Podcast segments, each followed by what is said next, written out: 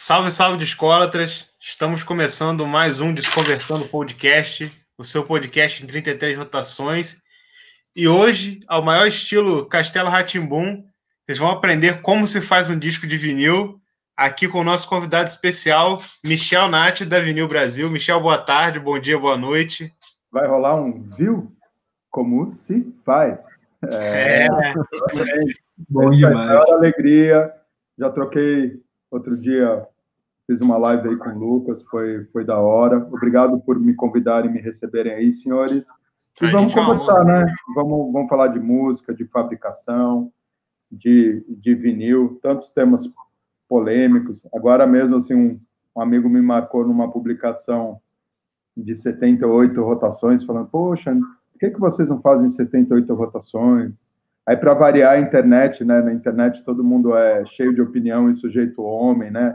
Aí foi um cara lá cá, falando que a gente não faz porque porque a gente não liga, porque a gente despreza o formato, porque a gente não ama. Eu falei, meu querido, não fale assim. Isso é calúnia, né? O que não dá é. para dizer é que a gente não, que o pessoal da Vinil Brasil não ama música. Isso não procede, né? Acho que uma pessoa que que não ama música não estaria cuidando de um patrimônio cultural para a gente na contramão do caos anticultural, antifabril dos dias atuais, né? Eu falei, Exato. você está mal informado, é só uma questão que, assim, as pessoas não têm onde ouvir, nenhum cliente pede, né? Porque a uhum. gente não pode atender cliente, então quem escolhe a rotação do disco em conformidade com o tempo por lado, sendo compatível ao cliente. Eu falei, não, você está enganado. A gente ama música, a gente faz 78 rotações. Cadê o seu pedido? Né? Exato. Como que alguém vai ter uma fábrica de vinil sem gostar você de tá música? Aí reclamando, põe o seu pedido que eu faço. E é assim, né? Mas bora conversar, bora elucidar algumas lendas do mundo do vinil. Estou aí disponível, gente. É Maravilha. conversando que a gente evolui, né? Isso. E, é claro, isso. também estamos aqui com os camaradas de sempre, Vitor Silveira e William de Abreu. Boa tarde, Salve. meus discólatras queridos. De forma é ótimo. Bom dia. Descolatra. É isso. Vamos fazer um Descolatras Anônimos também, gente? Precisa, precisa. Isso aí é necessário, cara. A gente leva é familiares, leva pai, mãe, cônjuge ele gasta é dinheiro no supermercado comprando disco de vinil. Eu não aguento mais a Vinil Brasil. Todo o dinheiro vai para Vinil Brasil. É isso, tinha que rolar, mano. Não, mas tá, tá tempos difíceis de comprar disco, né, gente? Tá. Discogs eu parei. É, não tá eu fácil não, cara. E, bom, é difícil presencial, é difícil pela internet, né? Porque ainda tem a questão que a gente tá na pandemia, então a gente não pode sair muito, transitar, né? Sim. E dólar 6 para 1, né? É, ainda tem Euro isso. 7. Euro Pô, 7 é impraticável, né, cara? Impraticável. Não, o fora o que não chega, aí... fora o que o correio não entrega. Não, exatamente. É Mas vamos falar princip... de coisa boa, né, gente? Vamos falar de vamos, coisa boa. Vamos fazer aquela viradinha de bloco e vamos começar a aprender como fazer um disco de vinil. Um, dois, três, 4.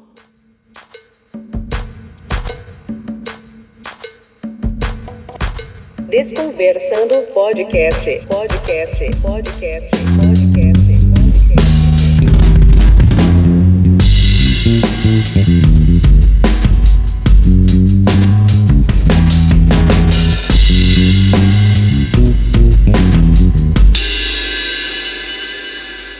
Michel, minha primeira pergunta para você é a seguinte: é... acho que existem duas formas de se gravar música, né? Que é de, de forma digital e de forma analógica, com fita de rolo, etc. É, na Vinil Brasil, vocês recebem os dois tipos de arquivo, vamos dizer assim, e como que é o procedimento de, tra de tratamento do áudio? Porque mesmo que seja analógico, vocês precisam ter o um tratamento digital, certo? Não, é assim, vamos, vamos por partes.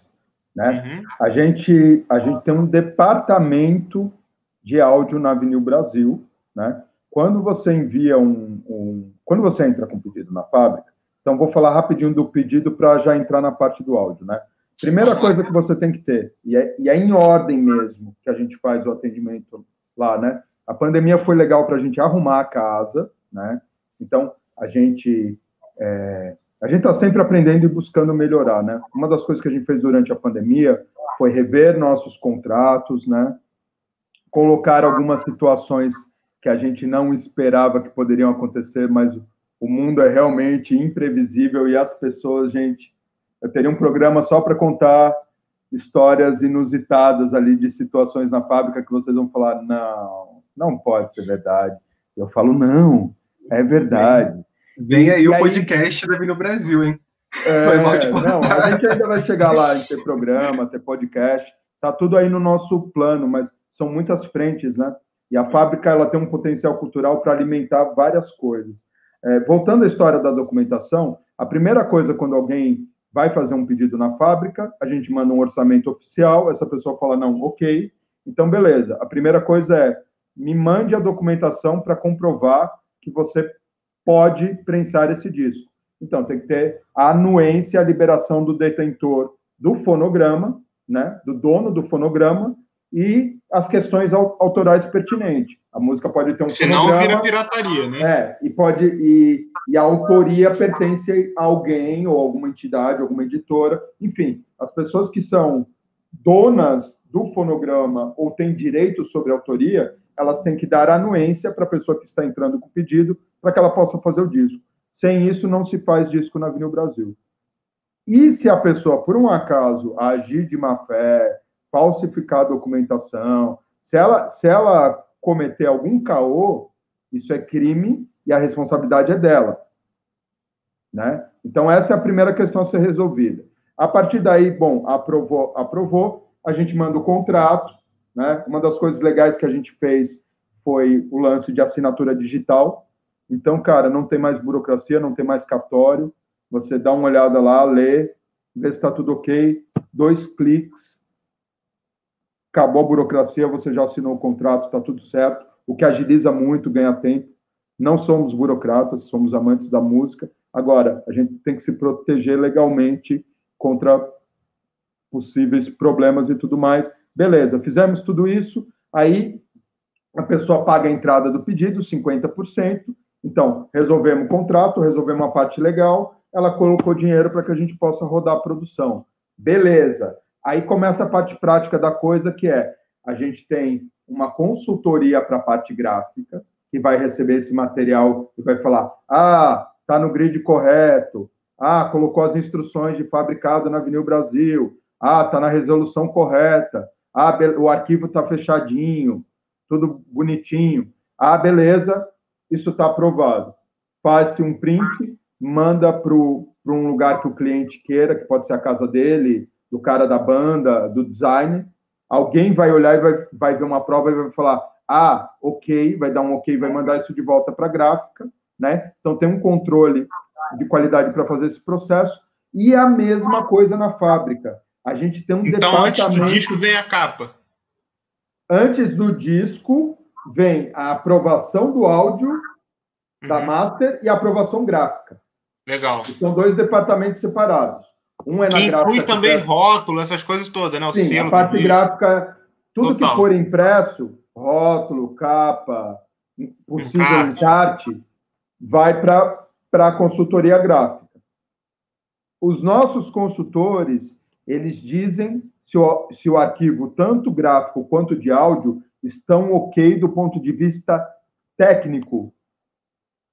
Se o bagulho tiver um erro de diagramação, de ortografia, se, se a massa tiver um erro de masterização ou mixagem, isso são responsabilidades técnicas do profissional que foi contratado para fazer isso.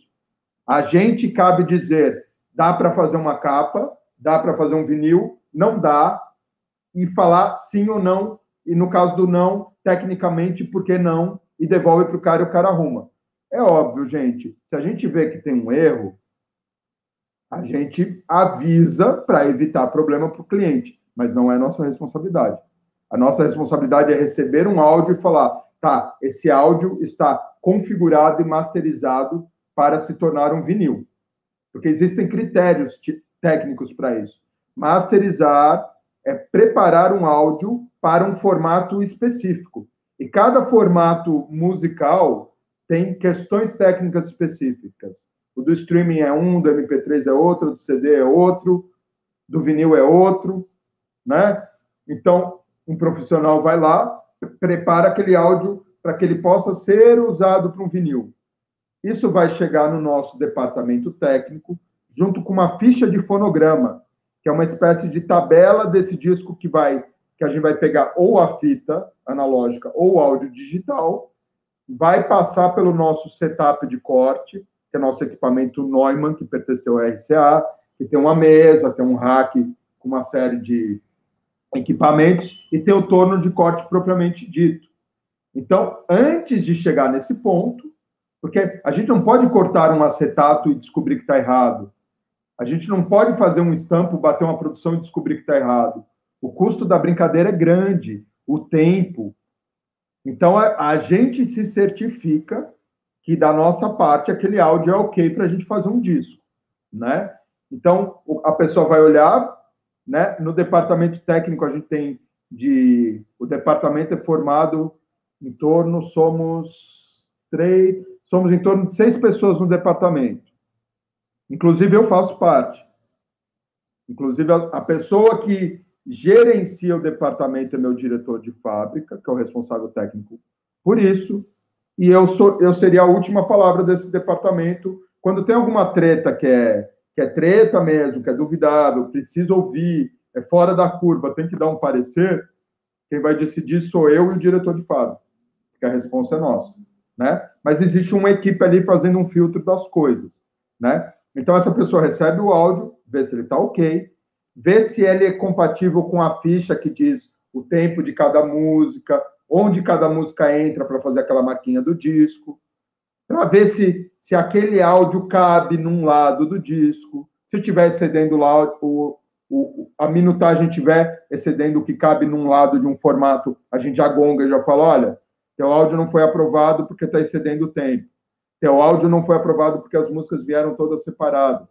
Teu áudio não foi aprovado porque o grave não está mono a partir de uma determinada região de frequência. Né? Sempre que tem uma negativa, tem uma justificativa técnica. Porque não é subjetivo, gente. É técnico, científico e objetivo. Não dá por conta disso. Certo.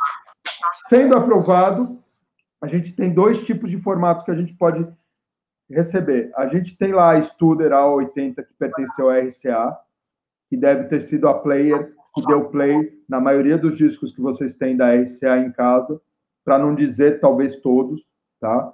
E o, e o setup de torno de corte da fábrica. Para quem não sabe, gente, um torno de corte é um equipamento onde a gente coloca um acetato, que é um disco diferente, de alumínio, com uma laca esmaltada, né, que é um esmalte, e a gente vai colocar isso num torno, que é um, que é um prato, que gira na velocidade da rotação que você quer imprimir no disco, e você tem uma peça que é a cabeça de corte, que é uma bobina com duas caixinhas de som bem pequenininhas presas numa agulha. Essas caixas vão vibrar, vão tocar música, vão transmitir esse impulso mecânico da vibração da música para a agulha, que vai vibrar. A agulha, ela é uma agulha num formato de V, ela vai descer nesse acetato e vai cavar uma valeta em V em zigue-zague, né? É assim que a gente faz o disco né? Para quem não sabe como funciona. E aí, o que, que, que acontece nesse departamento? A gente pode receber um arquivo de áudio digital em, alta resolução, na melhor qualidade, na melhor resolução possível. A gente pode cortar até 192/24, que seria uma resolução é, altíssima, 24 bits, 192 kHz, né? Então, é, essa resolução alta digital é muito próxima da qualidade de uma fita. Quando você chega nesse padrão de arquivo digital, você começa a chegar próximo da resolução que uma fita tem. Agora, a fita ela vai ter aspectos que o mundo digital não tem. E eu não gosto de colocar como melhor e pior. É óbvio que eu tenho um apreço pelo mundo analógico, porque eu cuido de uma fábrica de vinil. Isso é uma questão São óbvia. características, né? São características. Não é que um é melhor que o outro. Mas eu não São acho diferentes. que é, eu não acho que é Fla-Flu. Eu não acho que é Corinthians e Palmeiras, entendeu? Eu acho que são finalidades específicas. Por exemplo, se você tiver, é muito melhor você ter um, um arquivo em alta resolução digital de um processo que foi todo captado digitalmente em alta resolução, mixado e masterizado em alta resolução, com tudo muito limpo, muito definido, porque isso vai ser um player. A hora que a gente jogar e dar um play nesse arquivo que está lá no computador, ele vai passar por uma placa, vai entrar no nosso circuito de mesa, e a partir do momento que ele saiu da placa, entrou na mesa, ele virou analógico. Uhum.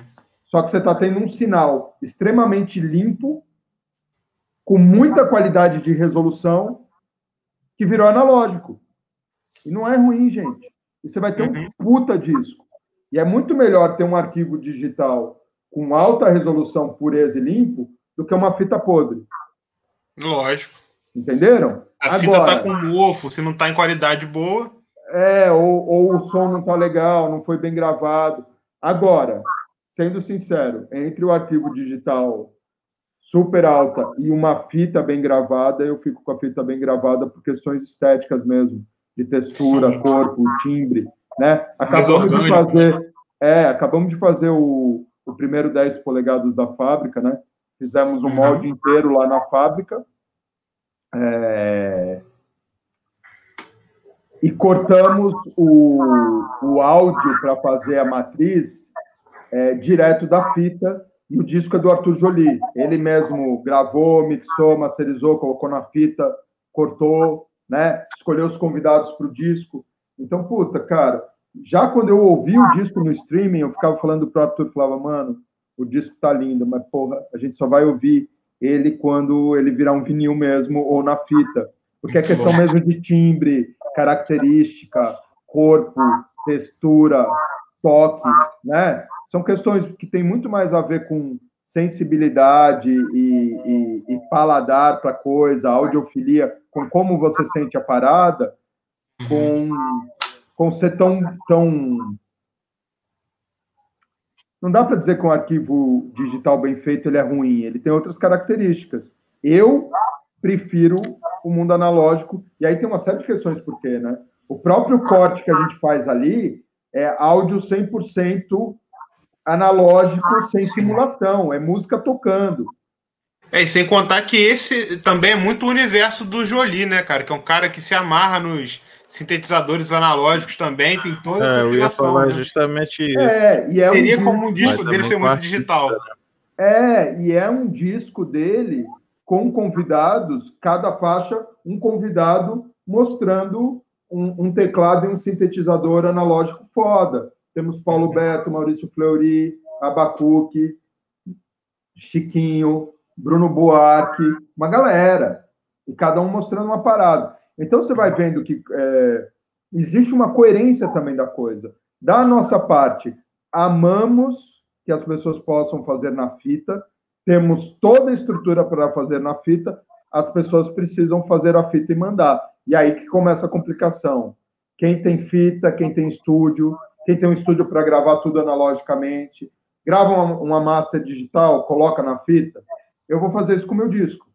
Eu tenho uma super master digital foda, vou passar ela para uma fita e vou cortar direto da fita. Só de você jogar para uma fita, Isso. você já está colocando características ali que o mundo digital não tem. E aí é questão de gosto meu. Eu prefiro. Uhum. Para determinados tipos de som, inclusive, que são que tem a ver com o que eu mais gosto de escutar, que é música um pouco mais roots, que é soul, funk, dub, reggae, jazz, né? É, essa timbragem do mundo analógico da fita tem a ver. Então a gente recebe tanto um áudio digital quanto uma fita, fita muito pouco até agora, porque as pessoas não se atentam para isso, ou não têm condição, ou não pensam sobre. É, eu vejo muita, muita pou, poucas pessoas mesmo interessadas nisso e querendo fazer. E, e é uma operação que a gente gostaria de abrir mais, porque a gente tem um equipamento lá que, que corta e faz música desde a era pré-computação. É pré-iPhone, Android, WhatsApp, internet. E já fazer o bagulho. É, isso era um lance criativo. Já fazer o bagulho mais sublime. É. Parece que a gente andou e eu, eu abri um monte de coisa. para começar a dar valor ao que realmente tem valor. E entre essas coisas está o disco de vinil, ou os livros. A mesma relação que eu tenho com os discos é a relação que eu tenho com os livros. Ah, li uma parada, achei interessante, vi na, no computador, achei legal, opa, eu quero a peça física, velho. Tem, Tem discos ter. que eu, eu acho que eu só escuto quando chega o vinil. Que é a mesma coisa do disco do Junil, do, do Jolie. Eu falei Junil, já virou Jolie com vinil. É a mesma coisa, eu fiquei ouvindo no streaming e falando, puta, que disco foda. Foda vai ser quando tiver o vinil, mano. Porque você fica imaginando aqueles timbres sensacionais, analógicos dos teclados, você fala, mano, o bagulho vai ter corpo, textura, vida, profundidade quando ele se tornar um vinil, quando ele for para uma fita. E, cara, o disco tá lindo. Deixa eu pegar uma coisinha aqui para mostrar para vocês. Quem está em casa não vai poder ver. Esse é um dos primeiros 10 polegadas feitos na fábrica, gente. Que a gente fez para testar a produção. Óculos branco. É, um, é, é o zero é... esse, né? Esse é o zero. É, é seria o teste de mensagem. 0011 está guardado ali. Ele, uhum. ele, é um, ele, é uma, ele é meio cinza, que a gente estava saindo de um disco preto indo para o branco. Ele é uhum. mesclado, mas esse aqui é da leva dos primeiros. Você vê uhum. que ele, ainda, ele é branco, mas ele ainda tem um pouquinho de, de material preto que estava na máquina. Mano, o som. Outra coisa, gente. E deixa eu te perguntar uma coisa, Michel. É... Acho que a indústria fonográfica no geral, você até comentou um pouco isso. É... A partir de que foi chegando os computadores, enfim, o, o lance digital, a fita foi sumindo. Hoje é uma questão, acho que, de gosto, de apreço, de, de do, do artista, das pessoas que trabalham com isso tudo já acho que já masterizado, pensado para streaming, no máximo para CD, né? É, a masterização, quando vocês recebem um, uma música, um, um, álbum, enfim, é, o trabalho para masterizar isso para o vinil é enorme, é muito diferente a masterização do streaming para o vinil? Não, não é enorme, é específico. É específico, né? Essa é a questão. A, a né? maior metáfora que eu encontrei para masterização é revelação. Sabe o processo analógico da tira de, de, de filme fotográfico? Sim. Quando, quando você pega o quadrinho ali, é a mix. A mix é uma imagem da foto que você tem. Alguém montou uma parada, você está vendo a coisa assim. Ah, a bateria está ali, a guitarra está ali, ali tem alguém cantando, ali tem os metais. Você montou e mostrou. A mix é a fotinho. Olha a minha fotinho. A música é assim, foi montada assim. Beleza. Da mix, você vai fazer acertar padrões de volume e de equalização que são específicos para cada suporte, cada formato. Quando você está no streaming, ele tem os, algor os algoritmos que vai pegar aquela onda sonora e que vai comprimir, cortar um teto de tanto, normalizar e acertar volume. E dependendo do resultado que você tem ali, de como aquele robô vai ler aquilo, você pode destruir o teu trabalho. Vou dar um exemplo. E, e não é que é um trabalho a mais, Lucas, é um trabalho específico. Se você for fazer um CD, você tem que preparar esse áudio para um CD. Se você for fazer um vinil, você tem que preparar ele para um vinil. Se você quer pôr no streaming, você tem que preparar ele para o streaming. Agora, se você tiver uma master legal para o vinil, de repente você pode usar ela em outras situações. Vou dar um exemplo legal para vocês. Fui ver uma aula de masterização sobre a história da masterização nas décadas da música com Carlinhos Freitas. Carlinhos Freitas, para quem não conhece, é um dos maiores masterizadores do Brasil, né? Se não for o maior, né? Eu não gosto de maior ou melhor porque não é competição, gente. É que a questão é, o Carlinhos desde o começo dos anos 90, ele tem a Classic Master e ele faz masterização para Deus e o mundo desde o começo dos 90, quando nem se falava da profissão de masterizador e as pessoas não sabiam o que era. Então, Carlinhos é um dos papas da masterização que a gente tem no Brasil, que agora está morando em Miami, continua tendo um escritório aqui, um escritório na Colômbia. E ele foi contar para a gente sobre as eras, né? Então, assim, quem são os primeiros masterizadores? São os cortadores de acetato das fábricas de vinil. Por quê?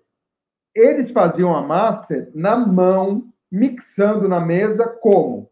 Recebiam a fita, escutavam a fita, marcavam o tempo e faziam as marcações de volume de equalização ali no caderninho. Ah, a primeira música, ouviam tudo e pensavam no corte como um todo. Ah, essa música está muito alta, essa está mais baixa, essa está sem grave, essa está com uma sobra de volume aqui, essa precisa abrir mais médio e agudo para ter presença e definição. Enfim, ele ouvia a fita, ia fazer as marcações, ia dar um play na fita, enquanto a fita estava tocando, o sinal chegando e riscando o acetato e gravando, ele estava mixando ali na mesa ao vivo. Esses são os primeiros masterizadores. Então era o cara que ouvia a fita, marcava, tocava e fazia live, live in the mix. O cara fazia a parada ali na mão, irmão. Puta, vai entrar um. O áudio vai estourar, vai entrar um grave que não tem que entrar. Ele já sabia, já cortava. Tipo DJ tocando e mixando. Esses são os primeiros masterizadores. E aí, conforme as eras e as tecnologias vão mudando, vai aparecendo o CD, o MP3, o streaming, os profissionais vão mudando, as ferramentas de fazer vão mudando e a nossa percepção sonora do mundo vai mudando. A gente tem que entender, senhores, qual é a média de idade aí dos senhores? Vocês são tudo jovens. Oh, eu sou. Não vamos mentir a idade aí, vai. Eu acho que o Lucas é um... Tudo na base de 28, 30. É, né? é, a gente tem 30. Eu já sou jovem é um pouquinho mais de A medida do possível. Mas eu também estou jovem. Só a barba ficou um pouquinho mais branca, mas eu estou bem, estou jovem. Então, se a é gente, é tinta, é tinta. Se a é gente isso. pensar. É experiência. Exato. Se a gente pensar que. Imaginem o mundo 100 anos atrás, o nível de ruído que, por exemplo, eu tinha na cidade de São Paulo. Eu moro no centro da cidade de São Paulo. São Paulo, na década de 20, de 1920, há um século atrás, cara, aqui o centro era quase que um interior. Aqui a área que eu moro era uma área assim, que tinha alguns casarões dos barões de café, uns outros casarões, umas casinhas. Cara, era uma vila de interior. O mundo era muito menos barulhento. Então, se a gente pensar que o mundo em volta da gente foi ficando ruidoso e barulhento, e o nível mesmo de volume das coisas foi aumentando absurdamente, isso vai se transpondo para a música, para a masterização e para a forma como as pessoas escutam música. Tem um bagulho chamado guerra de volume, War of Loudness, né? Que tem a ver com esse lance de que, cara, a gente chegou num ponto onde muita gente masteriza com volume alto para caralho, muito comprimido, aquela onda quadrada, achatada e que não tem dinâmica. Isso é péssimo para o vinil. O vinil ele precisa ter dinâmica, altos e baixos. Aliás, dinâmica é a magia da música. Você não pode subir se você não está embaixo. E se você não tem altos e baixos, você não tem como comparar e tocar as pessoas e fazer elas perceberem nuances. O meu álbum pessoal mesmo, Solar Soul, ele é um álbum que ele é todo cheio de clima, de subida, de descida, de entrada de porrada de música, aí de respira, uma ambiência, passa para outra. Então, e, e, o vinil como mídia, ele não foi feito para ficar comprimido, com VU ali batendo. Dá até para fazer um vinil assim, mas ele é muito mais legal e funciona melhor mecanicamente se ele tem dinâmica e nuance e respiro. E aí ele foi, foi usar o exemplo de do streaming, de, de um áudio que foi ele pegou, acho que era um áudio do Wesley Safadão, de, de alguém assim da música pop, onde o critério da música é quanto mais alto e comprimido tiver, melhor, porque mais assim eu pego o, o gado que escuta a minha música. Porque eles não estão preocupados em qualidade e nuance. É tipo, ah, ali tá bombando mais, eu vou ali. Aí esse áudio, que estava extremamente comprimido e pesado, ele mostrou pra gente, a hora que ele entrou ali no streaming, ou no YouTube, em algum desses lugares, o algoritmo foi, velho, pegou tudo aquilo jogou lá embaixo, cortou, jogou o volume lá para baixo, o bagulho ficou uma porcaria. O mesmo algoritmo pegou uma master, que era um remaster do Sgt. Peppers do Be dos Beatles, que inclusive a mesma master de vinil, como foi bem feita, respeitou limites de volume, respeitou dinâmicas de áudio e de equalização, a mesma master que os caras fizeram para o vinil, eles usaram para o CD, porque o mundo digital aceita o que você colocar. E ficou bom para caralho. E usaram no streaming e ficou melhor ainda. Muito melhor do que a outra faixa que eu falei para vocês. E ela tinha menos volume mais dinâmica. Volume, gente, não é qualidade. E isso que as pessoas confundem. É um dos critérios de qualidade até um determinado ponto. Eu falo que volume, quando tem demais, é que nem sal na comida. E depois que você colocou muito sal, mano, você não tira. Você azedou, entendeu? E no caso da música, você começa a ter sujeira e distorção. E no caso do vinil, a gente, pelo menos no caso da Vinil Brasil, a gente está falando de audiofilia. De amizade e amor pela música. Então, a gente tem que respeitar os, os critérios de, de qualidade específicos de cada, de cada mídia. A gente está com um caso agora, em uma banda que um, masterizou um disco, um dos membros da, da, banda, da banda fez a mix, fez a master, e os graves estão muito carregados. E a gente falou, gente, do jeito que está aqui, não tem como fazer no vinil. É fisicamente impossível. O que, que a gente vai ter que fazer? Corte de frequência e reduzir o volume naquela determinada região de equalização e vamos. E já rolou, por exemplo. Tipo, né? Já rolou, por exemplo. De qualidade. Sim.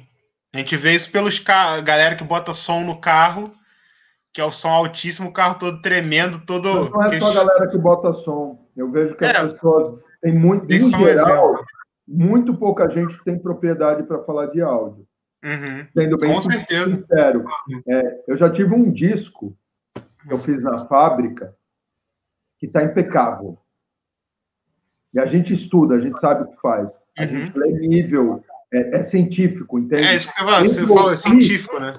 Além de ouvir, a gente faz medição e a gente entende o que está acontecendo. Eu ia falar então, também que o visual o visual também, né? Porque tu olha a, o gráfico. A onda, né? A onda do som. E no nosso tu caso, sabe o que está acontecendo. A gente tem um ponteiro de VU. Né? E o ideal é fazer com que o, o VU trabalhe numa faixa muito próxima ao zero. Só que existe dinâmica. Né? Um disco de hip hop que tem uma batida tum, tum, tum, tum. Você vai ver o ponteiro tum, tum, tum, tum. Então, tudo bem, se ele passou um pouquinho do zero, não é um problema, porque depois ele volta e tem um respiro. Agora, se é uma banda, por exemplo, de punk hardcore, que o ponteiro está lá, e que não tem dinâmica, tá, e o ponteiro colado e passou do zero, você está começando a ter distorção e ruído, e não música. Não é um bagulho que é inimigo da música. Você está tendo sujeira e não qualidade. Né? Eu tenho dois discos que, tem, que eu vejo muito isso, que eu posso até falar porque são piratas. Eu tenho dois piratas do System of Down que a pessoa provavelmente só pegou o CD e gravou ali no, no vinil. É, e a é um troço, assim. É um troço.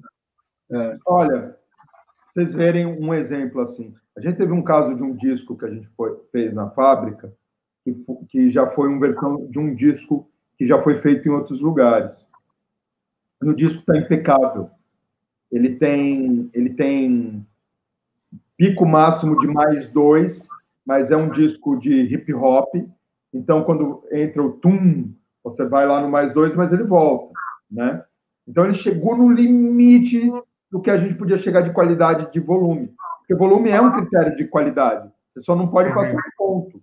Essa é a questão. Do mesmo jeito que não pode estar ralinho e baixo, não pode estar estourando. Tem um corpo, tem um ponto.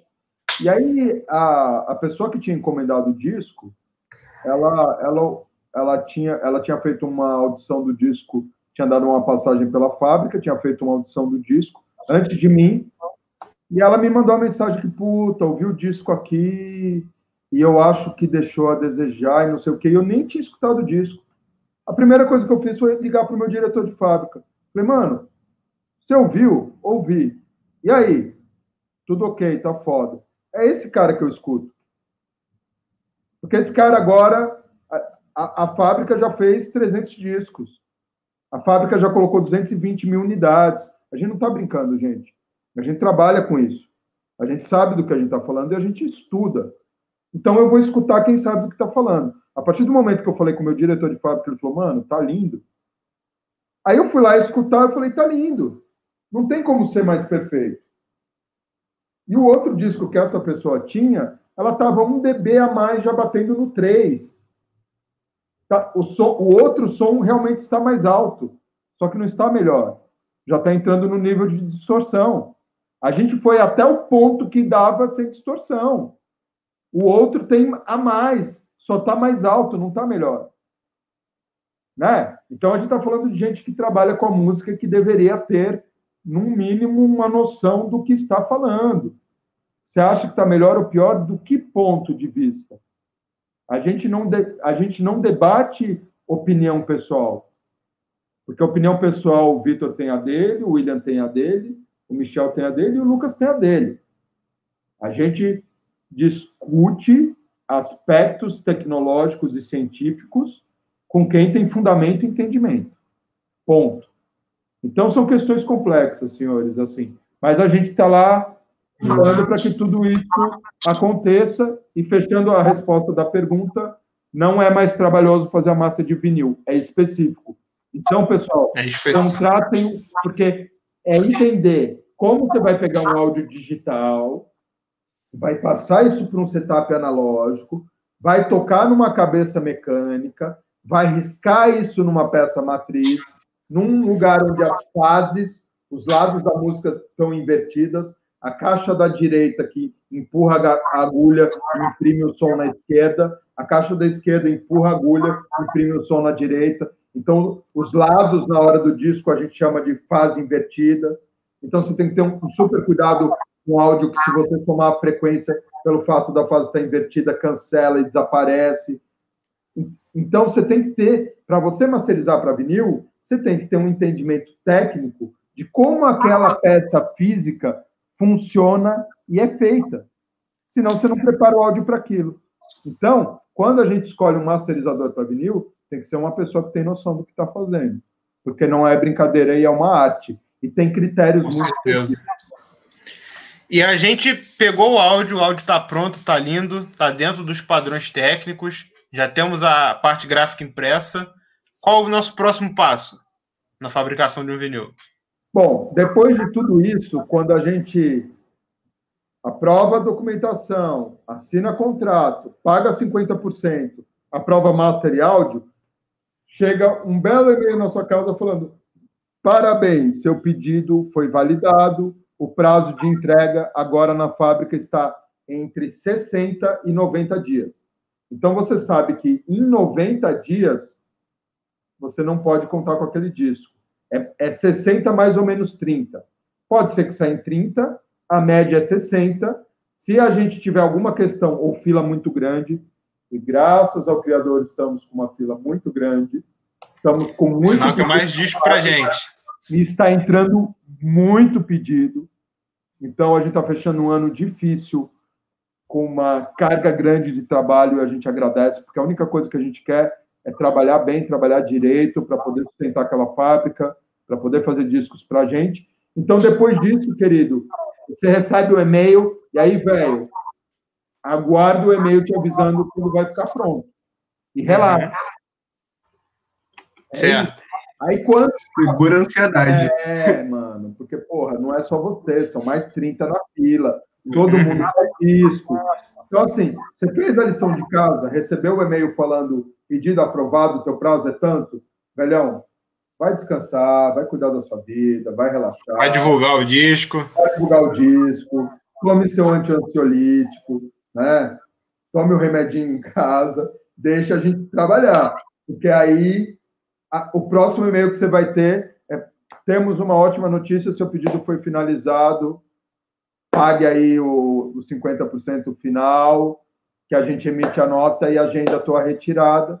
E aí a pessoa tem que agendar a retirada em fábrica, né? A gente não faz envio. Então, ela passa para retirar o disco na fábrica ou manda uma transportadora. E é isso, senhores. Basicamente. Bom, eu não falei do, eu não falei da, das etapas de fabricação, na verdade, né? Vamos falar da fabricação, né? Isso. Aprovamos tudo, o cara recebeu o e-mail em casa, está esperando. Enquanto ele está lá esperando, o que, que a gente vai fazer? Ah, vamos ver aqui a lista dos pedidos do mês. Vamos ver quantos discos tem. Ah, esses discos, tantos quilos de material. Vamos comprar material. Vamos comprar caixa. Vamos comprar envelope. Vamos comprar acetato. Quase não tem no mundo. A fábrica de acetato pegou é, fogo é, no começo do ano, gente. Vocês não têm noção. Cara, assim, tinha que gravar um. um eu estou querendo gravar um programa de fim de ano sobre fabricar discos de vinil no Brasil no ano de 2020.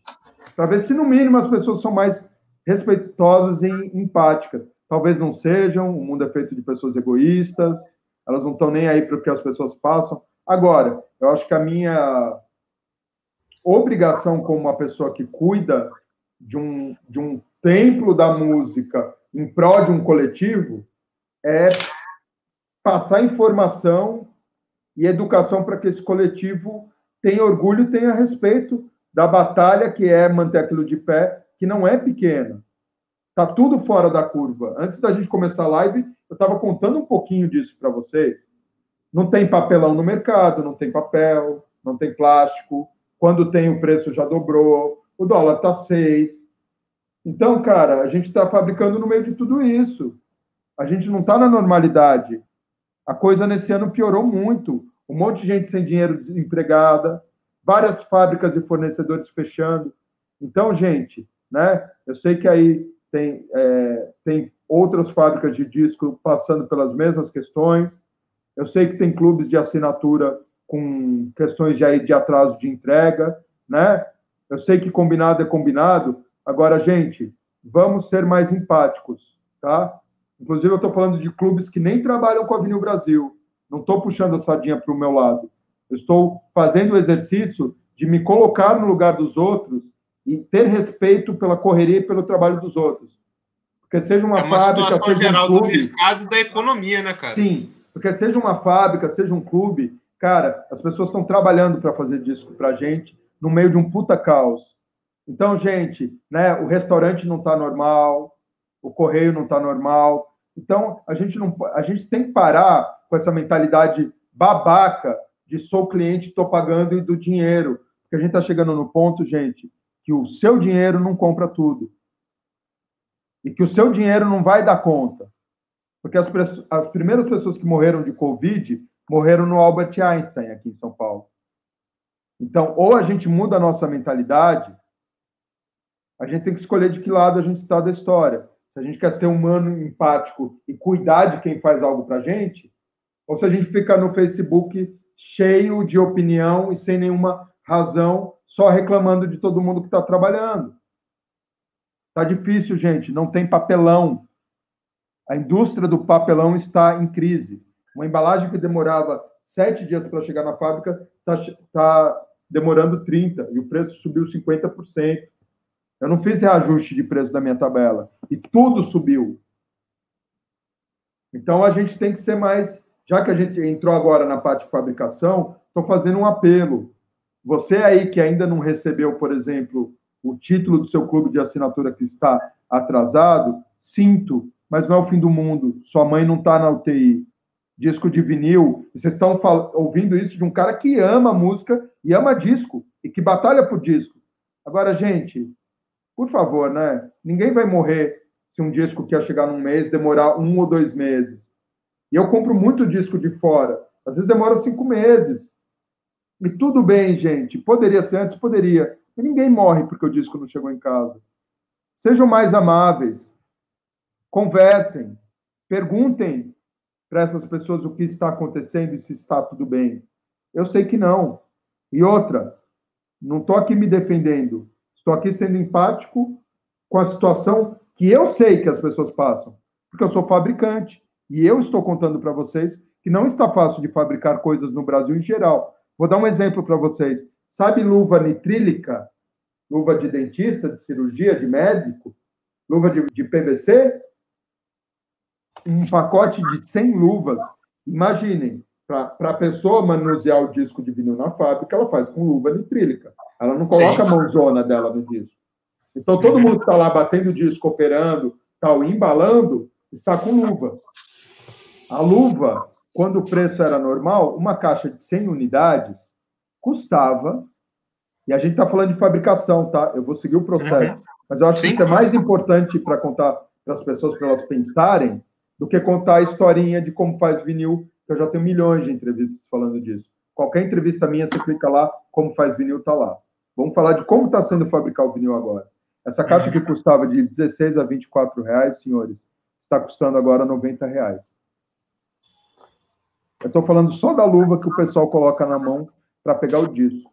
O PVC, que custava 23 reais o quilo, e eu uso um, com um quilo, eu faço quatro discos, dos meus discos de 180 gramas, porque tem material excedente, rebarba, né?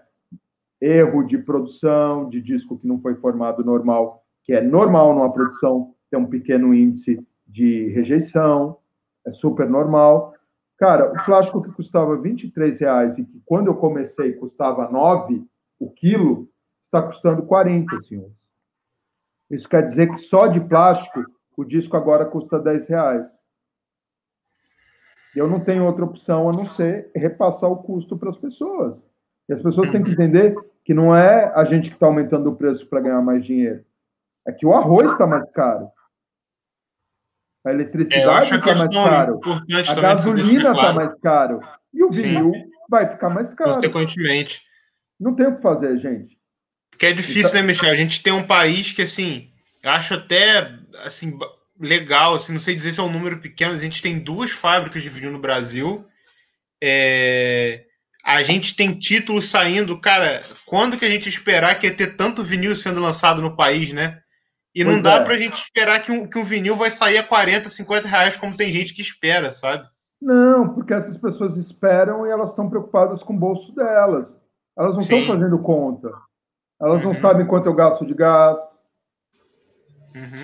Elas não sabem o tanto de imposto que eu pago. Outro dia eu estava vendo na página de um, de um grande amigo meu, Jorge Dubman, uma discussão sobre teste press e todo mundo cheio de opinião e cheio de razão.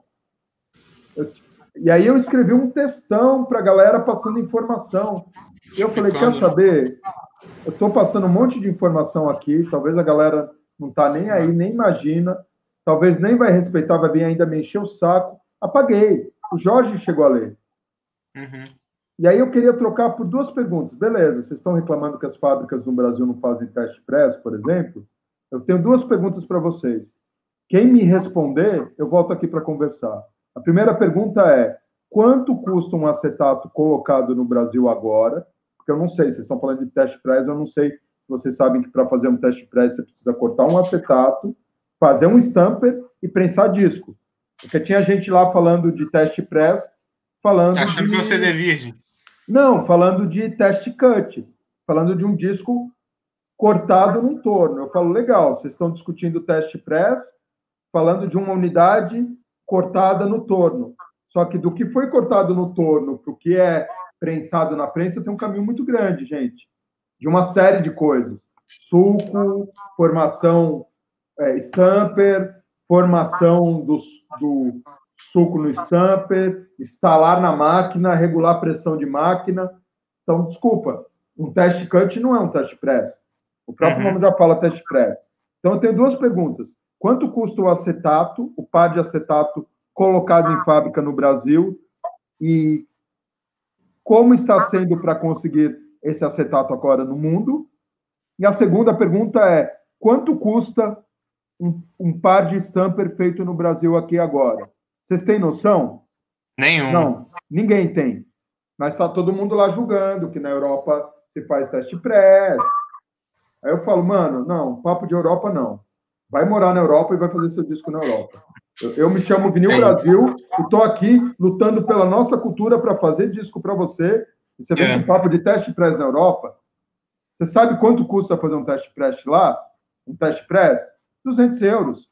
Aqui vai custar no mínimo 3 pau e meio, 4 pau. E não é porque eu estou ficando milionário. É porque o custo da operação é essa. Porque o dólar, o euro é 7 para 1, gente. Então E acorda. no final dessa história toda, você ainda tem que vender um produto, né? Pois é, só que aí eu vou fazer um par de stamper, parar minha produção. Outra, as fábricas na Europa têm várias prensas, o disco lá sai a 5 euros, vai para o mercado a 20, É outra realidade em tudo, cara. em Eu acho que tudo. não, não E aí os caras ficam no alto do julgamento como se ah, é questão assim de falta de empatia das fábricas do Brasil. Os caras não estão afim, estão na má vontade.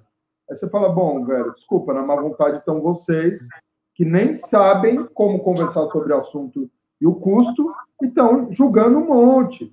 E eu canso, velho, porque eu tô lá trabalhando pra caralho pra fazer disco pra gente que Imagino, nem cara. sabe como é um processo. Um teste press no Brasil vai custar três pau e meio a quatro pau. Eu vou parar minha produção da fábrica Uhum. para bater um disco.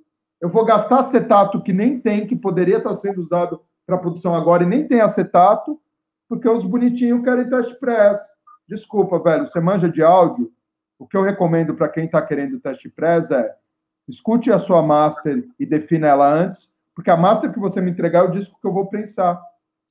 Valeu? Então, assim, se você, É por exemplo, eu não pedi teste press. Você pede teste press quando você não confia na qualidade da fábrica que você está entregando. Desculpa, velho. Os 300 discos que estão na praça falam da qualidade da fábrica.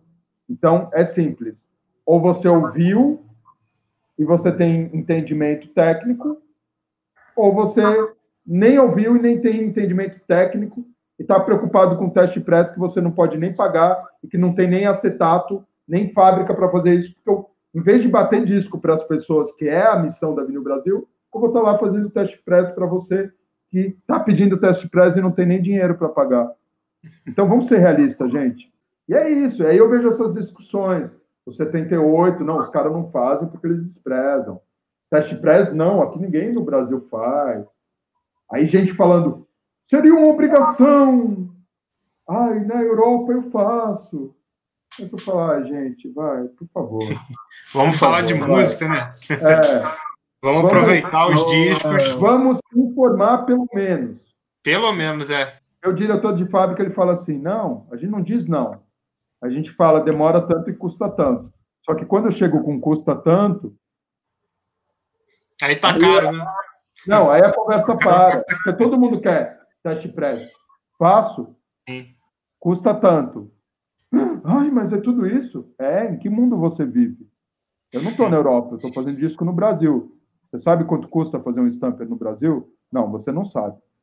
Então, por favor, não julgue antes de se informar. Porque você está sendo maldoso, leviano, você está atrapalhando a correria de quem te ajuda.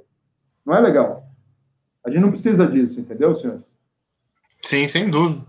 que mais? Ah, eu estava falando da fabricação, né? Bom, vocês, É. como vocês viram, é uma treta, né? Na contramão de Ah, tudo. Mas vamos fico lá. muito feliz de você ter explicado ela pra gente, pro nosso público. Não, porque é assim que eu acho que a gente gera empatia e respeito, gente. É assim. né? A gente não é um, um bem-nascido, iluminado, milionário, que está lá num hobby, numa situação fácil, brincando de fazer disco. É Claro uma que puta não. correria, gente. É uma puta batalha. Tem um monte de gente trabalhando lá na fábrica. Tem muita tecnologia sendo desenvolvida que várias fábricas do mundo nem têm. Eu estou falando para vocês, a gente fez um molde do zero na fábrica. Vocês têm Sim, noção sim. do que significa isso, tecnicamente falando? A gente não faz só bons discos. A gente conserta a máquina, a gente cria equipamento que nem tem onde criar e com quem fazer no Brasil. Ou se tivesse, o preço ia ser astronômico. A conta não fecha. Isso acontece porque eu tenho uma equipe de bons profissionais e tenho um diretor de fábrica incrível. Salve Rodolfo Puccioni, meu grande parceiro. A gente tem um cientista espacial cuidando de uma fábrica de disco. E o nível com que o cara se dedica, e o nível técnico do bagulho, é o que faz a gente ir para frente. Né? Certo. Então, Uhum. bom, como é que se fabrica o disco? Pegamos, Pegamos as músicas. Pegamos os á- áudio, vamos para a sala de corte, cortamos e gravamos, imprimimos, riscamos no torno o lado A e o lado B, e temos duas matrizes em disco de acetato. Um disco Só te fazer uma pergunta A, antes. Claro. Para cada lado do disco tem que ter um acetato, é isso? Sim, tem que ter um acetato, né? Um acetato ele tem dois faces, mas a gente só usa uma. Uhum. Lado A, lado B. O disco de acetato, para quem não sabe, é, é uma lâmina de alumínio com um esmaltado, que é uma laca, que é o acetato, que é super macio. Se você esquenta, ele fica macio. Ele é macio para ser fácil de riscar. É a mesma comparação que eu faço. Uma coisa é esculpir na cera, outra coisa é esculpir no mármore. Uma uhum. coisa é esculpir o disco no acetato, outra coisa é prensar no PVC.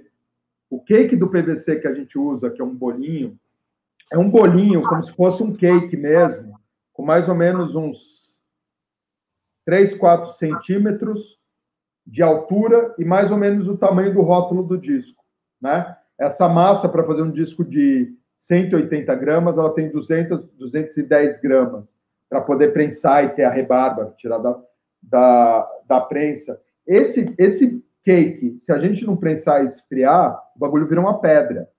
O PVC é extremamente rígido para ele ser moldado e não desgastar na nossa agulha, que é de diamante, enquanto ele está girando no nosso disco. Então, você tem um, um, um, braço bem regulado, né? O que é o ideal do braço bem regulado? Ele não está muito cravado para dentro, ele não está para cima, senão ele não toca, não encosta no sulco, ele não está nem puxando para a direita nem para a esquerda. Então, a situação de um, de um braço bem calibrado é ele flutua centralizado pelo sulco que passa por ele, né?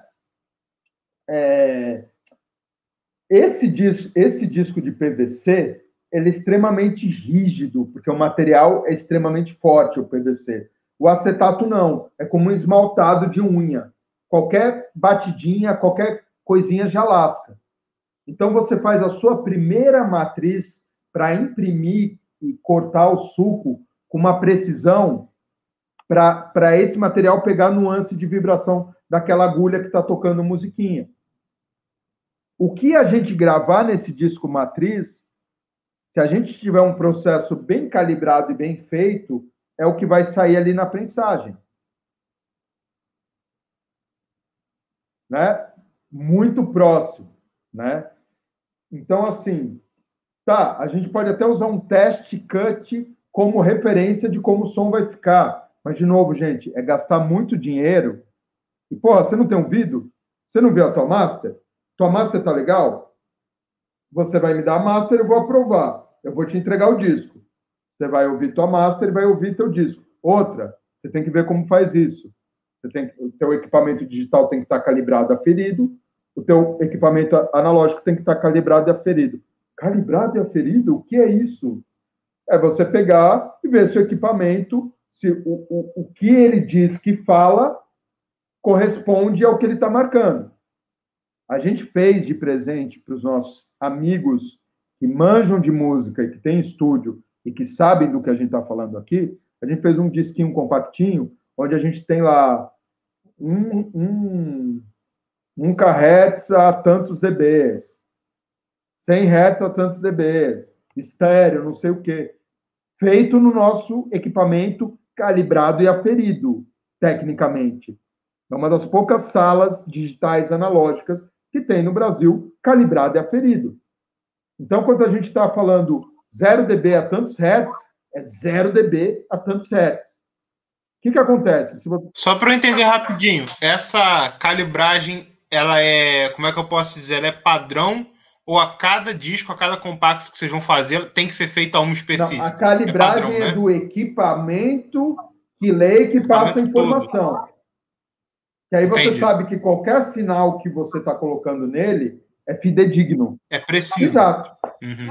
Não é a calibragem Sim. do disco, é a calibragem do equipamento para o equipamento falar e imprimir realmente o que tem lá na master.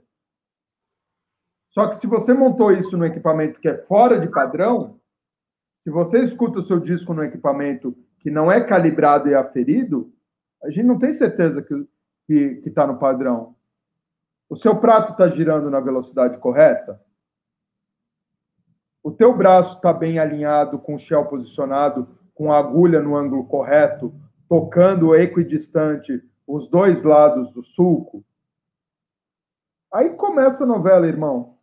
Pontualmente, assim, poucos clientes entram em contato com os nossos clientes, é, clientes que compraram discos dos nossos clientes, com aquela reclamação padrão, que todo mundo que é lojista, tem clube de assinatura ou que é fabricante sabe.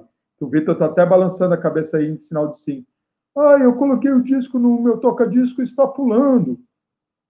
Então vamos lá. Qual é o seu toca-disco? Ele tem regulagem e calibragem de braço? Regulagem e calibragem de braço? O que, que é isso? Como é o tamanho do prato? É aquela maletinha que é feita para 7 polegadas e você está com 12, 180 gramas lá, que chega o motorzinho da bichinha, não consegue nem girar o peso do disco, num, num bracinho de plástico com uma agulha safada que não tem capacidade de ler o puta sinal de áudio que o disco bem feito está te entregando. Então você faz todo um e-mail técnico falando: seu equipamento tem essas características, estão reguladas. Nunca ninguém respondeu esse e-mail de volta.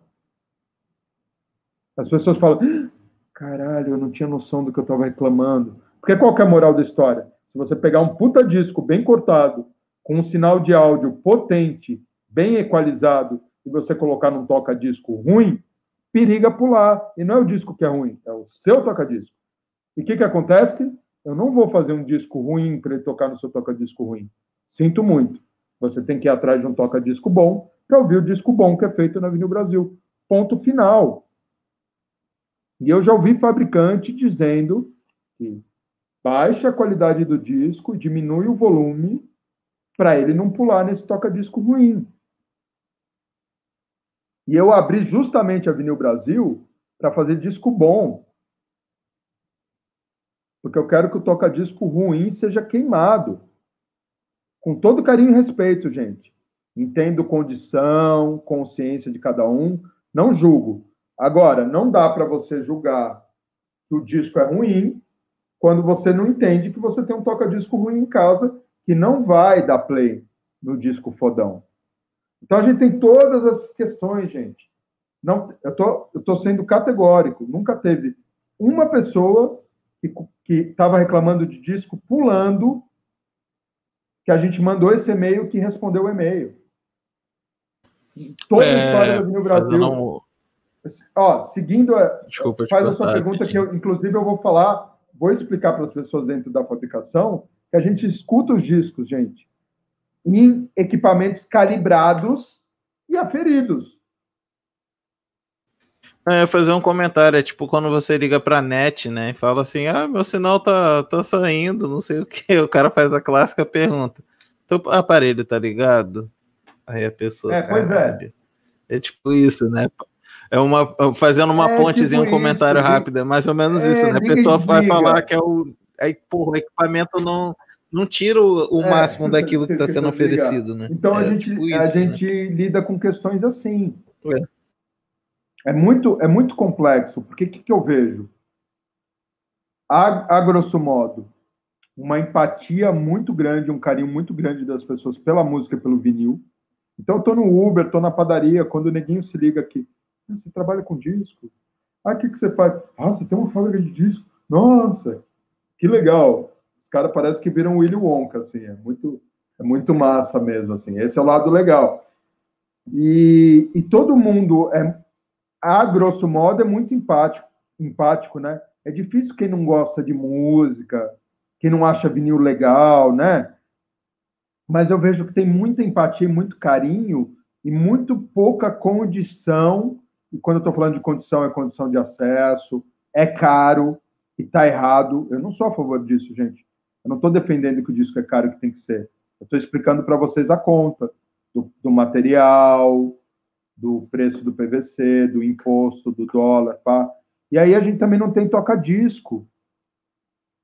E aí você vê que nem as pessoas que trabalham com música têm toca-disco direito e têm esses conhecimentos técnicos do que o vinil é, como toca, o que é um vinil bom, o que não é.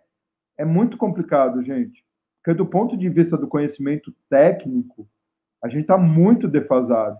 E dentro das próprias pessoas que vivem música. Músicos, produtores, empresários, é, colecionadores, DJs. É, e aí eu acho que é uma questão muito assim difícil, né, cara? Porque a gente vê, às vezes, por exemplo, amigo, gente que a gente conhece, que é colecionador, que às vezes é um cara que, tipo assim, conhece muito, sabe muito da história dos discos, quem foram os músicos que tocaram, etc. Compra o disco com gosto, mas o cara às vezes se vê limitado porque ele tem às vezes uma maletinha ou uma vitrola inferior, porque é difícil achar no mercado, a verdade é essa. Sim, eu não estou julgando, gente. Eu estou fazendo uma radiografia sim, com sim. vocês. Inclusive, eu trabalho para mudar. Só tá explicando que era o que a gente qual é a questão, né? Assim, é, eu estou falando com todo o coração mesmo, gente. Eu passo por uma série de re reflexões, uma série de questões. Eu sou um funil de discussão, porque as pessoas especulam e eu tenho algumas das informações. E eu também estou aprendendo e trocando o tempo todo. Mas vocês vão de convir que uma pessoa que há seis anos cuida de uma fábrica de disco de vinil, ela tem um nível de conhecimento técnico e, e fabril da coisa que é um pouco fora de um padrão, né? E eu procuro entender o bagulho como um todo, os lojistas, as condições, os equipamentos, a capacidade de compra das pessoas, o ouvido delas para qualidade. A gente começa a abrir uma série de questões e é muito complexo. A gente está numa contramão muito grande da coisa, por mais que também tenha um crescimento em empatia, mesmo na contramão de tudo isso. Eu acredito mesmo que se a gente tivesse numa economia estável com discos a 20 reais, cara, a Vinil Brasil estava explodindo de fazer disco e tinha muito mais gente comprando. Porque eu acho que as pessoas gostam. As pessoas não têm acesso, condição, equipamento, experiência para poder comparar o que é um áudio legal e o que não é. A maioria é assim, cara, tá saindo um som maravilha.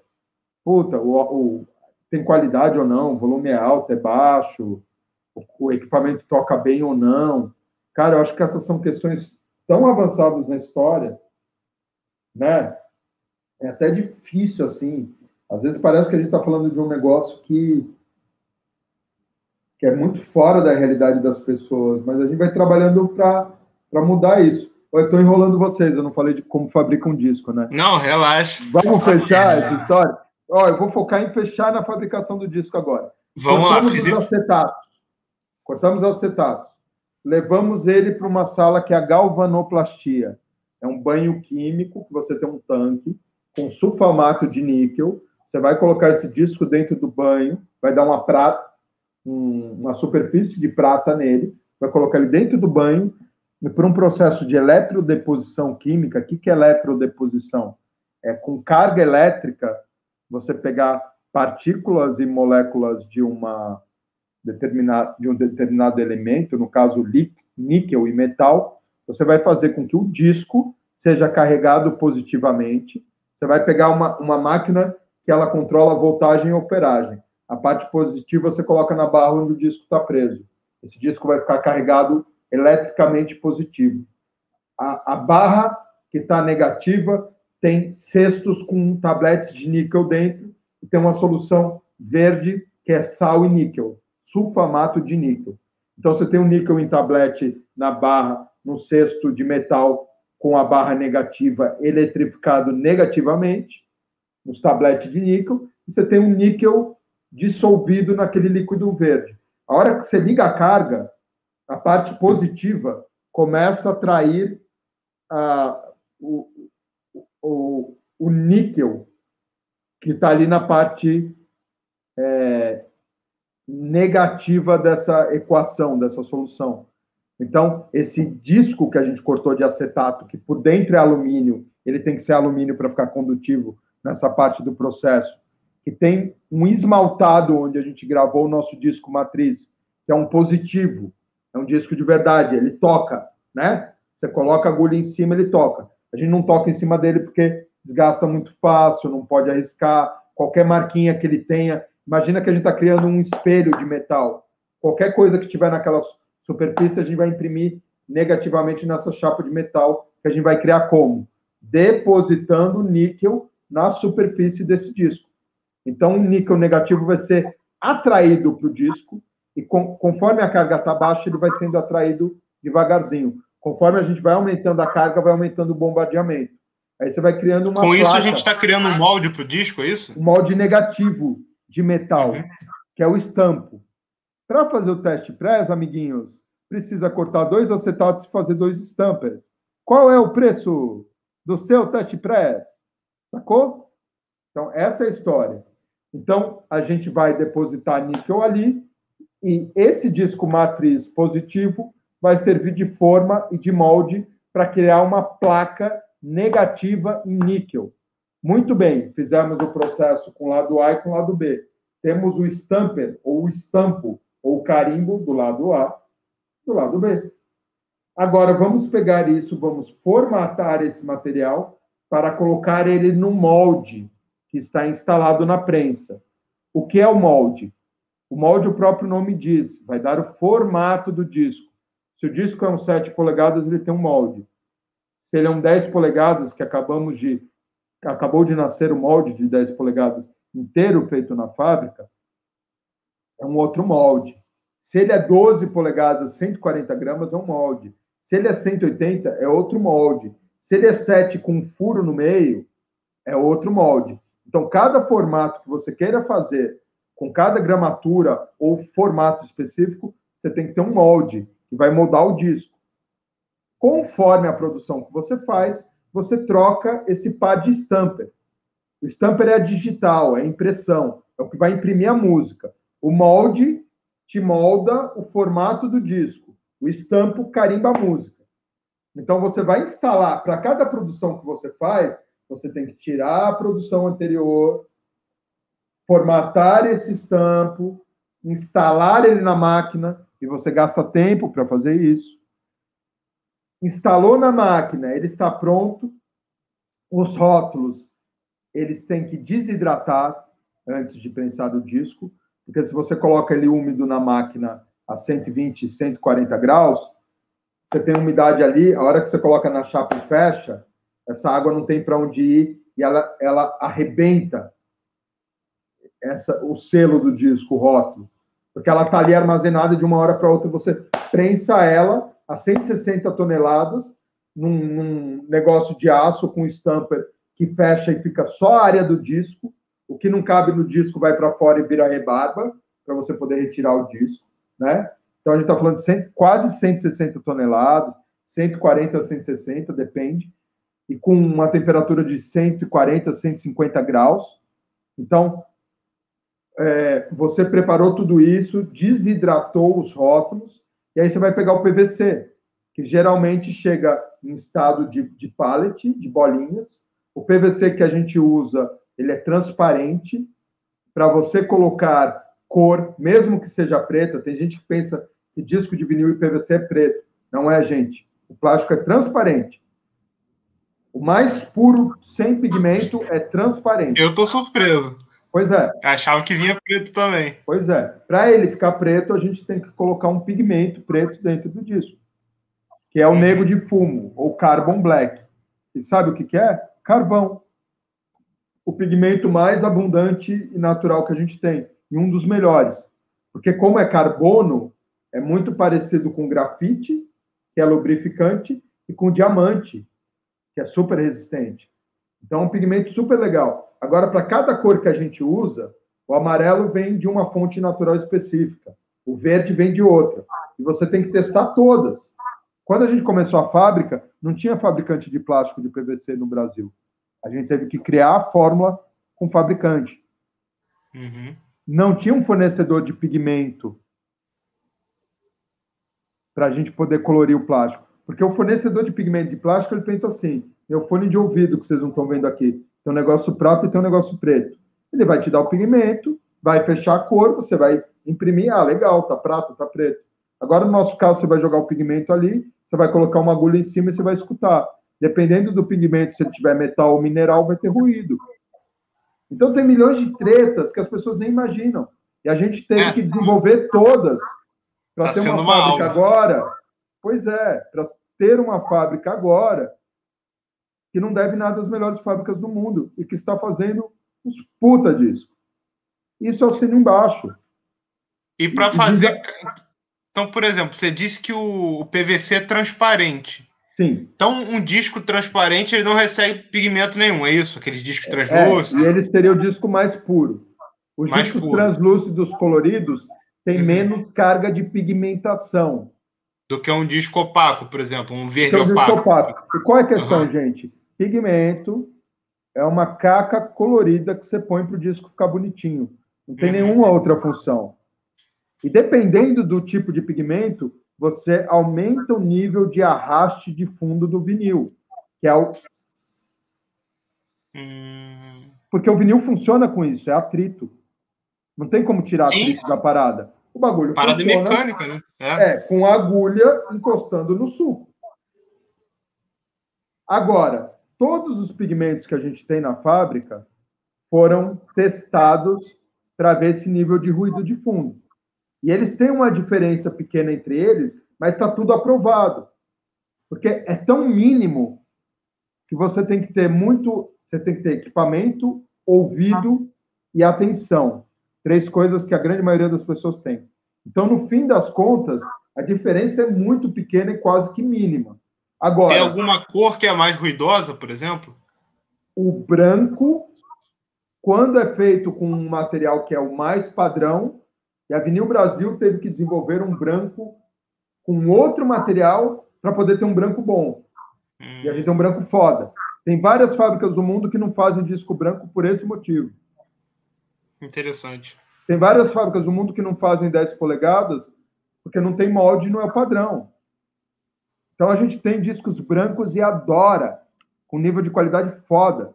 Todas as cores que a gente tem lá estão aprovadas. Agora, o Leno é de vocês, não é? O Leno é nosso. Tem branco é, e tem, tem é preto. branco, sim. É, e tá, tá lindo. Então, qual, qual que é o lance, senhores? Esse nível de ruído de fundo que não vai, não vai atrapalhar e prejudicar o disco a ponto de, não, controle de qualidade cortou. Agora você tem que ver o que você quer. Se é um purista, se é um diófilo, você realmente presta atenção nisso. Você quer um disco. O disco transparente parece que você jogou azeite na trilha. Se você fizer um corte bem feito, uma prensagem boa, com áudio legal, o nível de ruído, né? Você percebe isso na entrada, nas passagens, na saída do disco, é quase inexistente. Agora, velho, é um vinil. O vinil é normal que ele tenha que ele tenha pequenos estalidos. Senão vai ouvir áudio digital. Agora, o que não pode ter é pipoco, o ruído agressivo maior do que o áudio, aí é defeito. Sim, então, é porque é acho que essas questões que você está falando são características do vinil também. Sim. Não, não faz sentido, né? Você querer uma música limpa, você tem que ouvir o digital. Eu penso pois isso, é. pelo menos. Pois é. Eu aprendi a amar os estalidos que o disco tem, porque ele me tira desse lugar asséptico que é mentiroso, que é a simulação de uma parada. Não é a parada. Vida real tem textura, calor, atrito, estalo, sujeira, ruído. Vida real, gente. Nada simula a vida real. Então eu aprendi a amar e prestar atenção nesses estalidos, nesses sonzinhos. Fala, porra, tem um bagulho vivo tocando. Que é anos luz mais legal do que aquela coisa limpa, fria de mentira. Que é mentira, é uma simulação, gente. É um código 01 que cria uma parada para você acreditar que você está ouvindo algo ligando pontos. A onda não está nem ali completa. Quanto mais resolução, mais pontinho tem para você enxergar melhor o negócio. Mas você não está ouvindo. É tudo fracionado. E o disco não. O disco você ouve. É aquela coisa. Cara, não tem nem som no disco. Você colocou a agulha, já vem aquele fofo, né? Pô, caralho, mano. Você sente, né? Pô, é legal falar essa, essa coisa e ver os olhares e os sorrisos de vocês, que vocês em casa é não. Né? Porque é, Exatamente. é muito, é, é muito legal, porque são essas questões né, que, que perpassam a história. Sim. Vamos voltar para a fabricação, gente. Jogamos o PVC na máquina. Aí é, tem uma extrusora, que é uma máquina que esquenta o PVC em bolinha e faz ele virar um caramelo macio e flexível. Então, pronto, voltamos para a prensa. Colocamos dois stampers na prensa.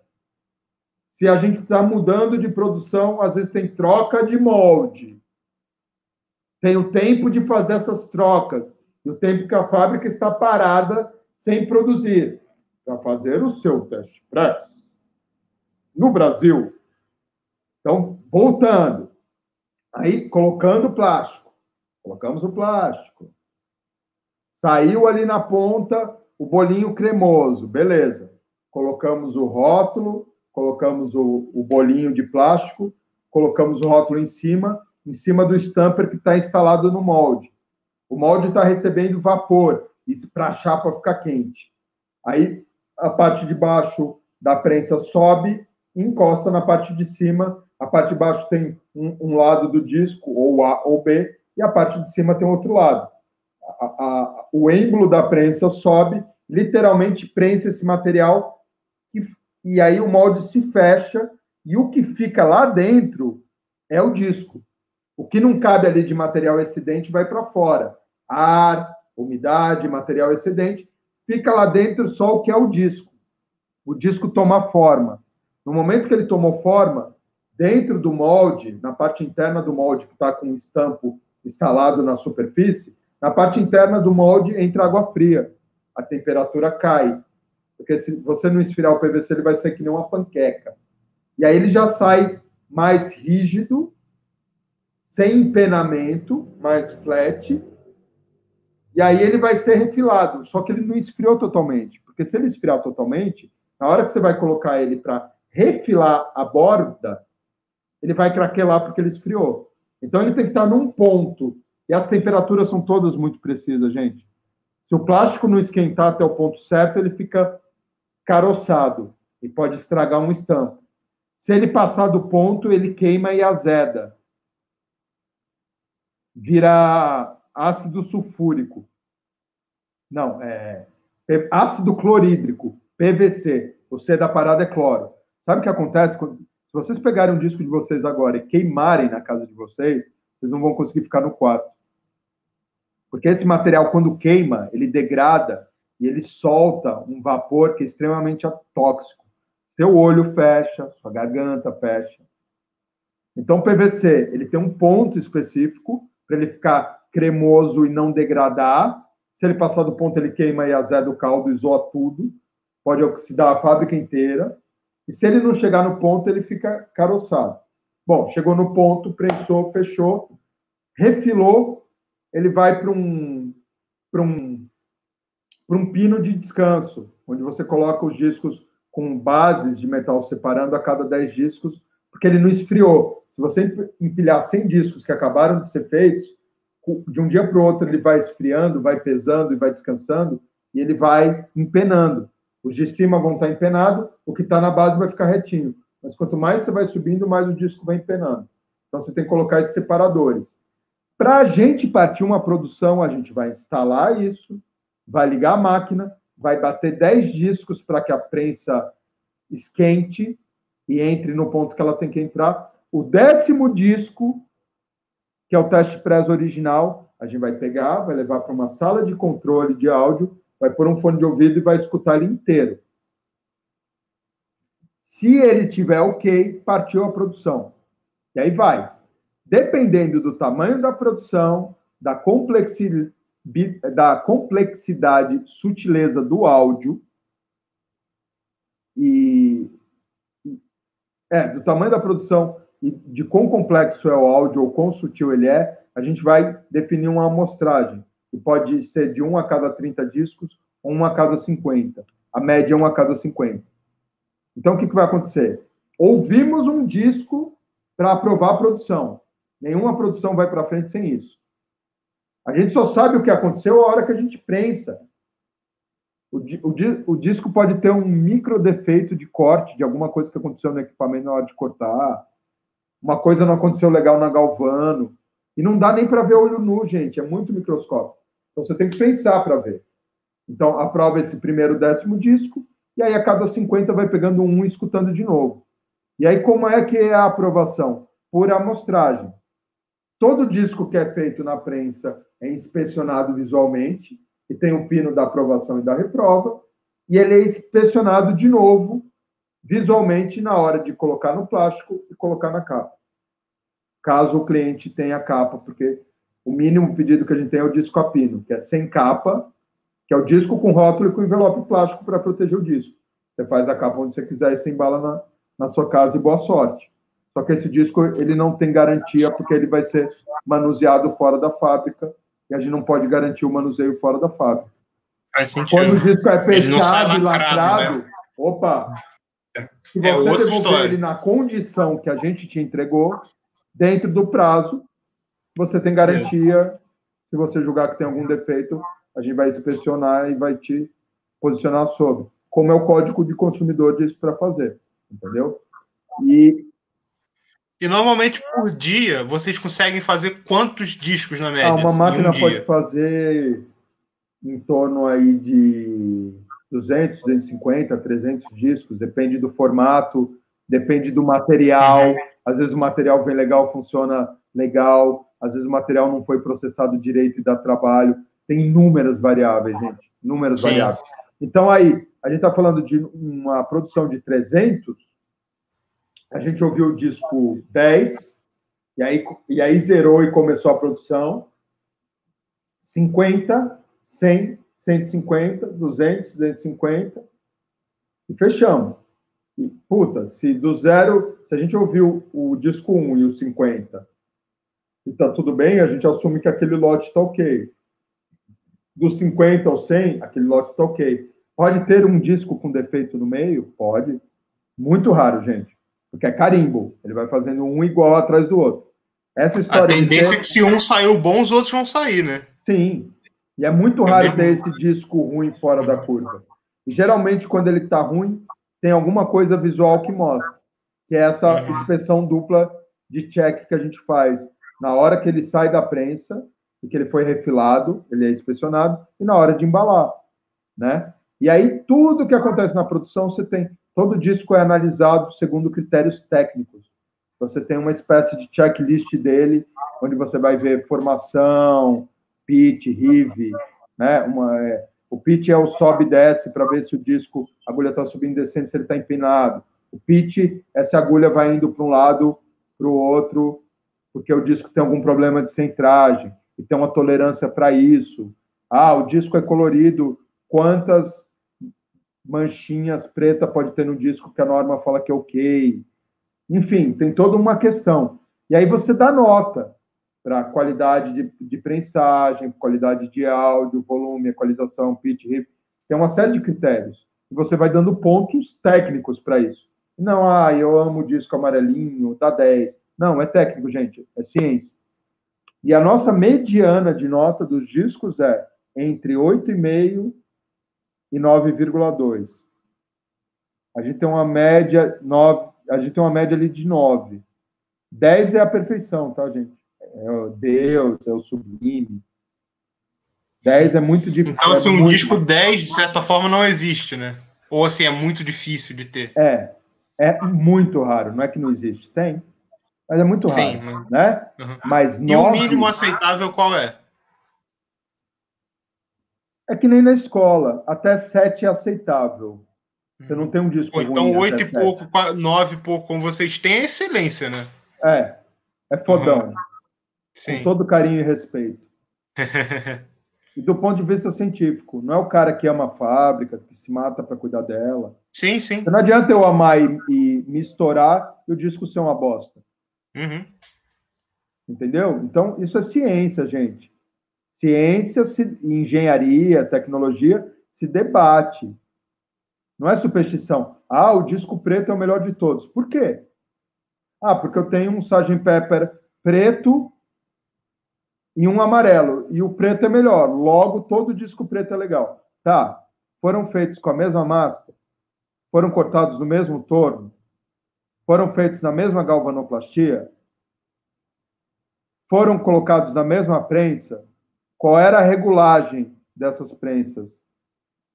tanto do sync dos moldes quanto da pressão que é colocada ali. A história vai muito mais longe, gente. A master era a mesma. Quem que cortou o disco? Porque cortar é, é sempre uma questão técnica que pressupõe uma visão subjetiva, subjetiva humana daquele profissional. Masterizar também. Tem a ver com o seu conhecimento de áudio e como você entende que aquilo tem que soar. E, e um mesmo áudio ele pode ter várias versões, que não é certo ou errado. É, eu entendo que isso soa assim. Aí outro cara vai vir, não, mas eu entendo que isso deve ser melhor soar assim. Uhum. Vocês estão entendendo? Então, por exemplo, Sim. esse mito da lenda da cor do disco preto que é melhor, já ouvi um monte de gente falando para mim que era assim. E eu dando risada, porque eu sei como é, porque eu trabalho com isso. E não é superstição, é conhecimento de trabalho, pesquisa, estudo, dedicação. Né? Então a gente fica trabalhando para evitar que as pessoas criem essa questão, essas questões que a gente está debatendo aqui aos milhões, 78 rotações, touch press, é, cor, do, cor do disco influencia, não influencia. E você vê que as pessoas ainda estão num, num campo da superstição e da experiência que elas têm, que não, necessari não necessariamente é uma experiência técnica científica. Bom, não, aí, gente, para fechar a história da fabricação, uhum. aí os discos vão para um descanso, depois eles são embalados, envelopados, lacrados, condicionados em caixa. Existe um, um etiquetas de QR Code de produção que diz o que aconteceu naquela produção o que aconteceu com cada pino, quem fez, quantos quilos de plástico foram gastos, de que material, quantos stampers foram usados. E aí você apura tudo isso, faz um saldo e aplica essas notas.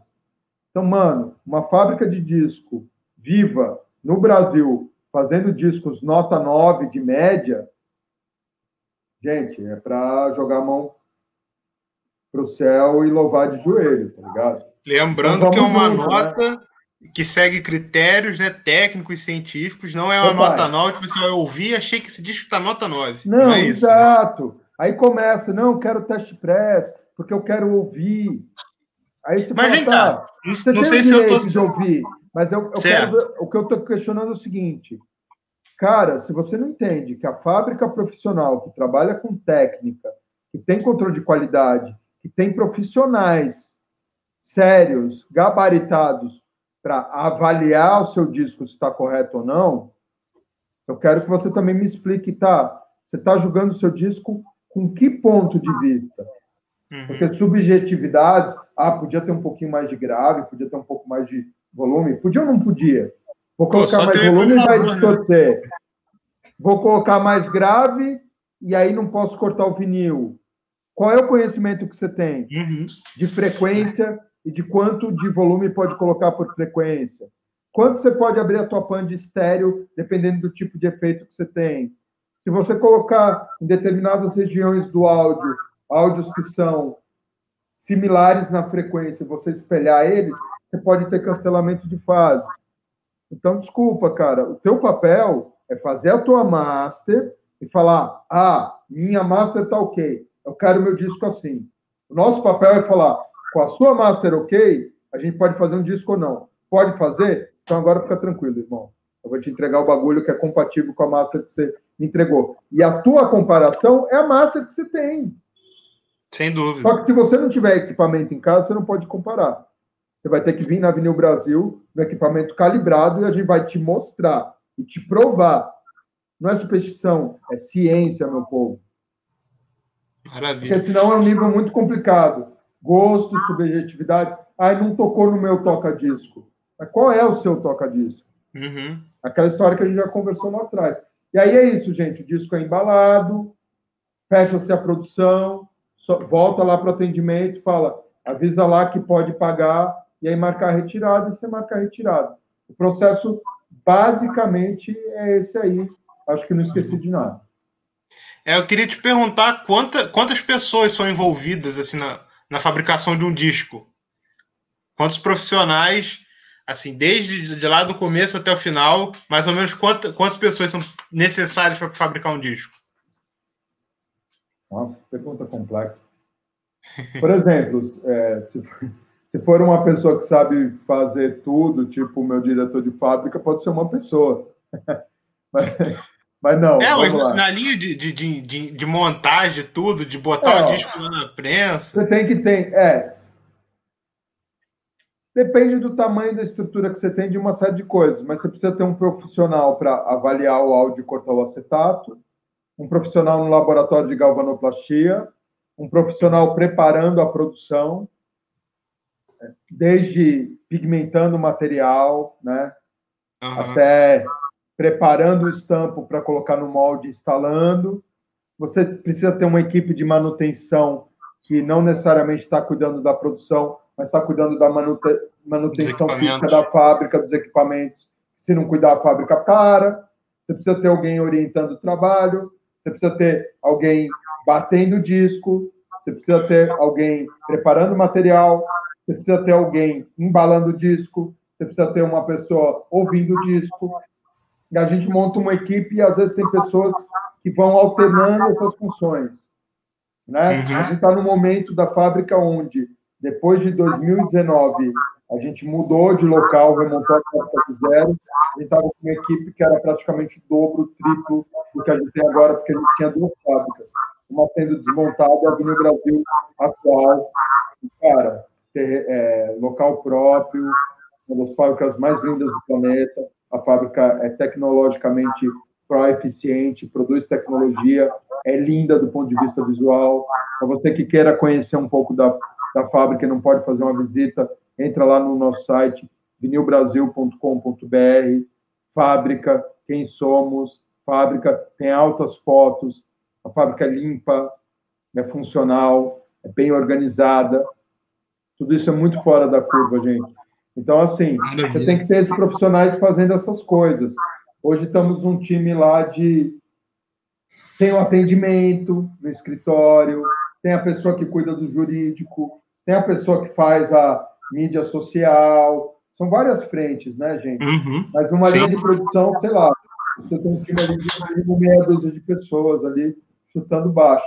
E se você dobra a tua produção, você praticamente vai de 50% ao dobro dessa equipe.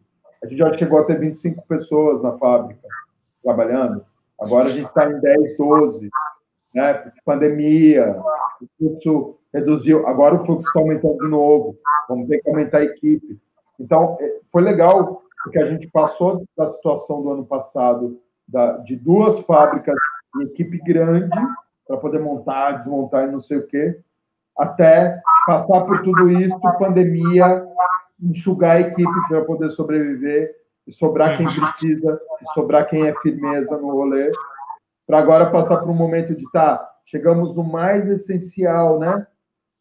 Agora a fábrica volta a uma normalidade, um crescimento, tem que expandir de novo, né? E é muito complicado, porque quem é prensista de vinil hoje em dia no Brasil? Tem um monte de gente sem emprego, todo mundo fala, ai, ah, adoraria trabalhar na fábrica, é o meu sonho. É, é aquele sonho que é meio deslumbrado, mas você fala, tá, não, faço qualquer coisa. Eu falo, puta, eu não estou contratando qualquer coisa. Eu preciso de um prensista, eu preciso de uma pessoa que corte acetato, eu preciso de uma pessoa que seja química de galvanoplastia, eu preciso de uma pessoa que seja mecânica de produção e tenha formação nisso. Os conhecimentos são muito específicos.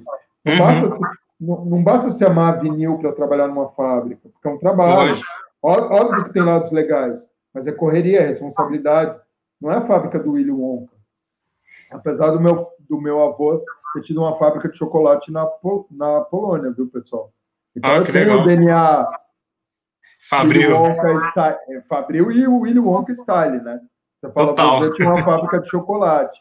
Então já é um, já é um pedigree né, para esse nobre vagabundo. Já é um, já é um adianto. Você fala, ó, não mexe comigo, cara. Meu avô tinha fábrica de chocolate, eu estou fazendo disco de vinil. Aliás, saiu nosso primeiro disco de chocolate, que é o da Black Hill, né? Olha aí. É Pô, isso. Vamos falar de disco e vamos é, falar de, de tudo e de outras coisas. Então a gente fica só falando de fábrica. O cara vai falar, puta, que podcast chato.